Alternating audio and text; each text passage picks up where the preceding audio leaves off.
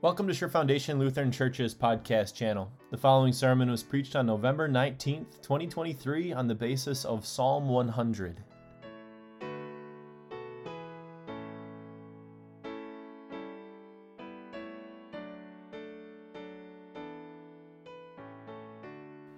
The text for our sermon today from Psalm one hundred. Shout for joy to the Lord, all the earth. Worship the Lord with gladness. Come before him with joyful songs. Know that the Lord is God. It is he who made us, and we are his. We are his people, the sheep of his pasture. Enter his gates with thanksgiving and his courts with praise. Give thanks to him and praise his name. For the Lord is good, and his love endures forever. His faithfulness continues through all generations. The word of the Lord. Dear brothers and sisters in Christ, uh, in the, the Roman Empire, uh, think early centuries A D, uh, there was this um, abhorrent, evil, incredibly evil practice. It, it's kind of even painful to, to say, but we're going to talk about it a little bit today because there's some, some stark illustrations here. Uh, this abhorrent practice was that if, if two people had a child and they decided for whatever reason they did not want that child, they would take that child and abandon that child in a part of a city. Now, it makes your stomach turn thinking about it, right? But uh, unfortunately, this became such a common practice in that day that there became designated spots throughout the city where people knew that that's where unwanted children were left. Now, at first, uh, people would use this as uh, for evil purposes, and they would, would say if that child was not It did not die from exposure, uh, somebody would come and, and take that child and raise it as a slave. Incredibly evil. But Christians stepped in. Christians stepped in and started saving these, these children, bringing them into their own homes and raising them as their own children. Now, now think about that for a second. If you were one of those children that was saved by a, a Christian family in that day, And and a little bit later, maybe your, your parents maybe your parents chose to tell you what, what happened to you. You can imagine all the different thoughts that would run through your head. Uh, some maybe not so good, but but you got to imagine that one of the chief thoughts that would run through somebody's head would be, where would I be if not for my parents? If they didn't come and, and save me. And the answer to that is quite sobering, because for the, the people of that day, in that culture, if the parents wouldn't have stepped in to save them, it would have meant death or slavery. But instead, they were saved. They were saved and they were given a home, a family, a life, and a future. It's an emotional illustration, tugs on our heartstrings, and, and hits close to home for some of us. But really, it should hit close to home for all of us. It should hit close to home for all of us because, whether you know it or not, that's each of our stories. Because you were born into sin, dead in sin. And I, I think we fail to understand exactly what that means and fully grasp what that means. We confess it almost every single week. We said it in the confession today. But do you grasp what it means to be dead in sin? This isn't just something that can be wished away by positive thinking and good old-fashioned try hard. This dead in sin-ness that you were born into means that you were completely alienated from God's family. Sin and the corruption of sin in your heart had left you out in the cold, abandoned. The only family that would claim you was the devil and his demons. The, the brightest future that you had was slavery to sin, and your eventual uh, future would be death, and your home, hell. Being dead in sin, it's a pitiful, pitiful state, more than we could ever grasp. But God didn't desire that for you or for anybody. And so what did God do? In, in compassion and love, he made a plan. He made a plan to send somebody to save you, to save you from being abandoned, to save you from exposure, to save you from your, your sin. and in love, he, he wouldn't he wouldn't go back on that promise. He wouldn't leave you alone. And so he sent his own son and gave up his own son. Now, now think about the dynamics of that for a second. If we're talking in family language here, right? God the Father gave up his own son, his own family, gave him up, sacrificed him, so that he could take you, who were foreigners, aliens, outsiders, abandoned, so he could take you and bring you into his family. He gave his son so that you could be his son and his daughter. That's not a picture that I made up. That's a picture that runs through the scriptures. If you read through through Paul's epistles, it's it's in there all over the place. This idea that we've been adopted into God's family, he uses this as a picture to, to tell us about the, the gospel and just what he has done for us in the gospel. So I, I think a fairly familiar passage to you would be this one from Galatians chapter four, verses four and five. You, you've heard it before, but maybe with that context, it, it sort of brings new meaning to you. But when the set time had fully come, God sent his son, born of a woman, born under law, to redeem those under the law, that we might receive adoption to sonship, that we would be adopted into his family, which is why we celebrate Christmas, even as early as November first, right? Not, not, because, you, not because you love the trees and the nostalgia and the decorations and the cookies and, and all that stuff. All that stuff's great. But, but Christmas is worth celebrating all year long because God had sent his son to redeem you from being under the law, that law that crushed you. Jesus lived under it so that he could free you from it. And by freeing you, he has brought you into his, his family. You would have been dead without him, but he has given you a home, a family, a life, and a future by making you his sons and daughters. And he did that through, through faith, by bringing you in through the waters of baptism, by connecting you to Christ and his sacrifice.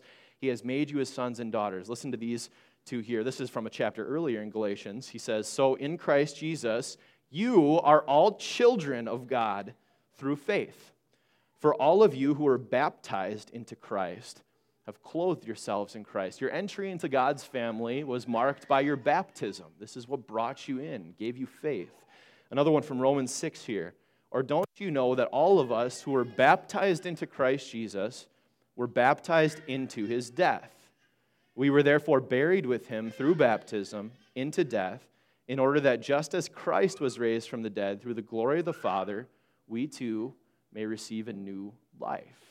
You have been connected to Christ in your baptism. His fate is yours, and so when he ri- when he rose from the dead and took his seat at the, the right hand of the Father as his son, you have received the same rights as sons. Adoption to sonship, he said, right? He sent his own son to give his life for you so that you would be brought into his family, so that you would be given a home, a life, a family, and a future. With all of that, let's go back to Psalm one hundred and look at verse three. If you want to actually open up to Psalm one hundred, you can look at verse three. We're going to really focus on verse three here. He says, know that the Lord is God. It is he who made us. We are his. We are his people, the sheep of his pasture. So let's dissect this a little bit and start with the first phrase there. Know that the Lord is God.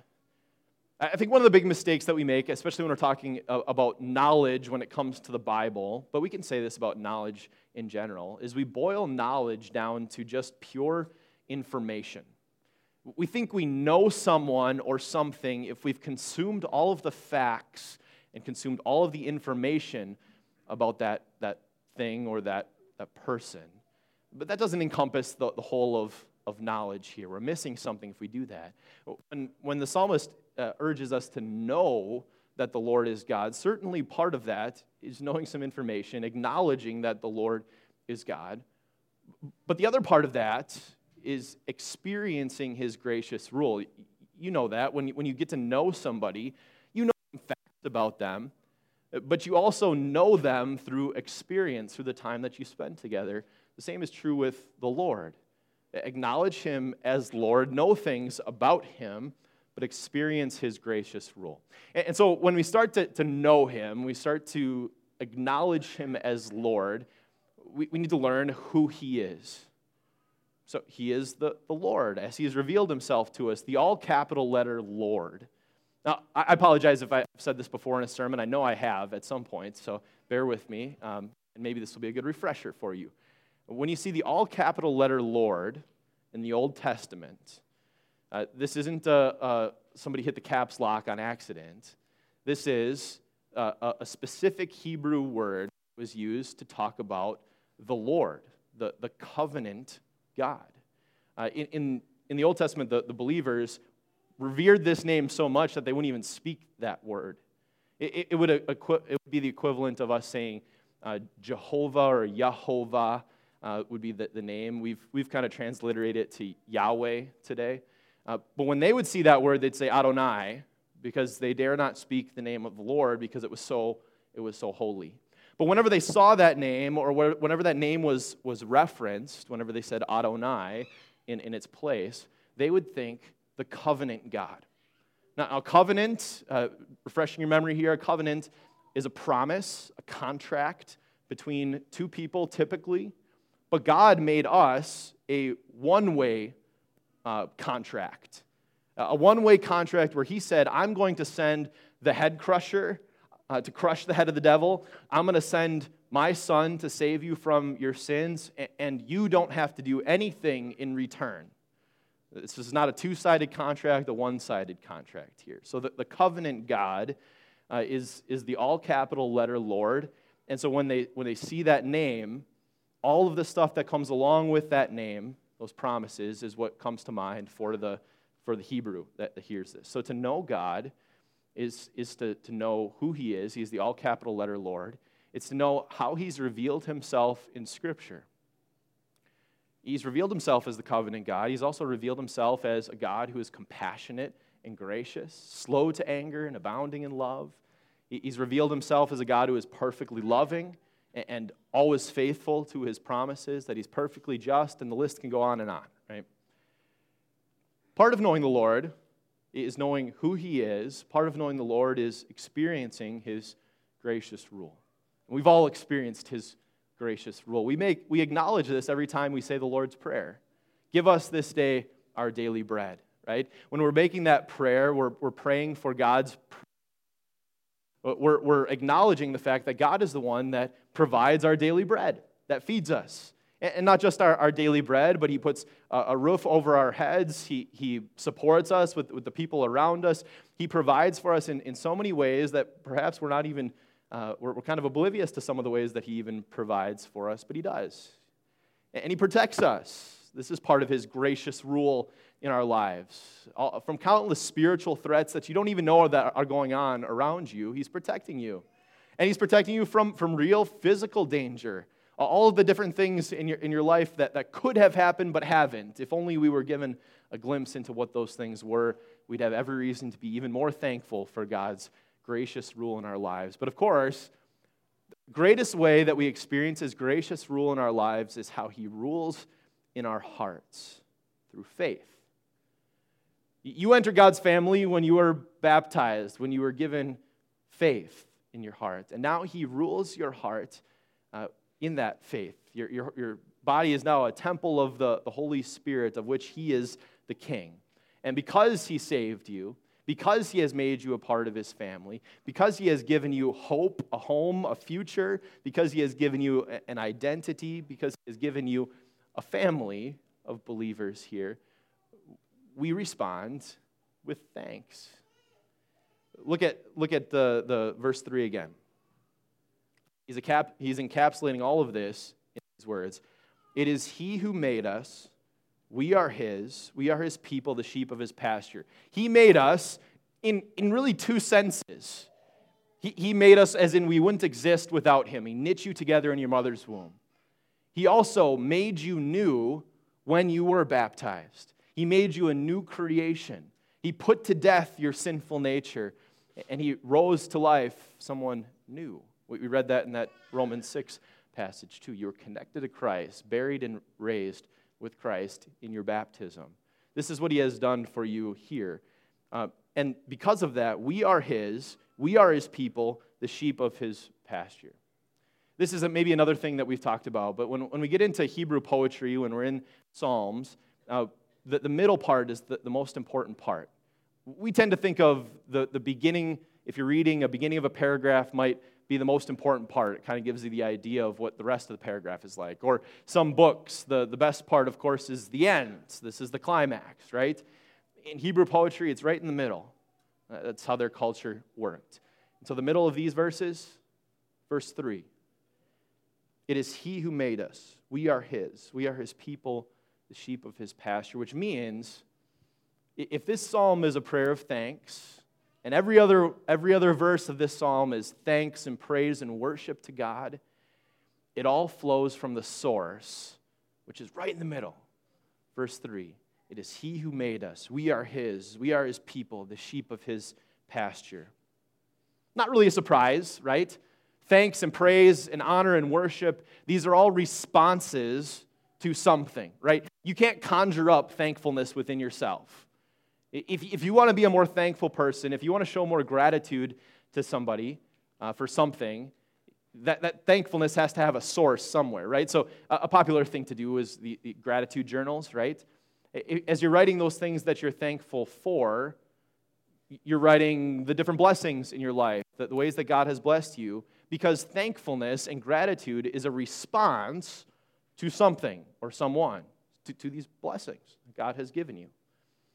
So as Christians, you have every reason to be thankful because, verse three, the source, we are his, we are his people, the sheep of his pasture. You know what you were, you know what you are, and you know who God is. Thankfulness, praise, and worship flow naturally from a heart that knows the gospel. Thankfulness, praise, and worship grow as it's connected to the gospel. Because of the gospel, you are his. You are, are led to joy and gladness. You are led to entering his courts with thanksgiving and praise, coming, coming to worship, to, to praise him, to sing to him here. You are led to give your, your money, your time, your talents, now, all of your, your life to, to him, in service of him. You no longer live for yourselves, but you live for, for Christ. Because this is a pretty great family to be a part of, the family that you've been brought into. Uh, look at the, the closing verse here. For the Lord is good, and his love endures forever. His faithfulness continues through all generations. When you're in God's family, life is pretty good. Life is pretty good. His faithfulness continues through all generations. That's his promise to you. So this, this Thanksgiving, we can be thankful for a lot of things. But, but let's be thankful that we've been brought into God's family and that we receive all of the blessings that come with being in God's family. Amen. Hi there, Pastor Wilkie here. Thanks for taking time this week to, to be in the Word and to grow in your faith. We know that where the Word is preached, the Holy Spirit is working to strengthen and to create faith in the hearts of people. Uh, because we know that's the case, uh, and if you enjoy these sermon podcasts, we'd, we'd really love it if you'd share these with your friends. Uh, this is a, an easy way to evangelize and to get the word into people's ears. And, and as a way of also doing that, could you hit like or subscribe wherever you are listening to this podcast? This is just a way that we are able to be seen by more people so that more people may hear this gospel message. We hope you'll join us next week as we, we d- dive into God's Word yet again. God bless.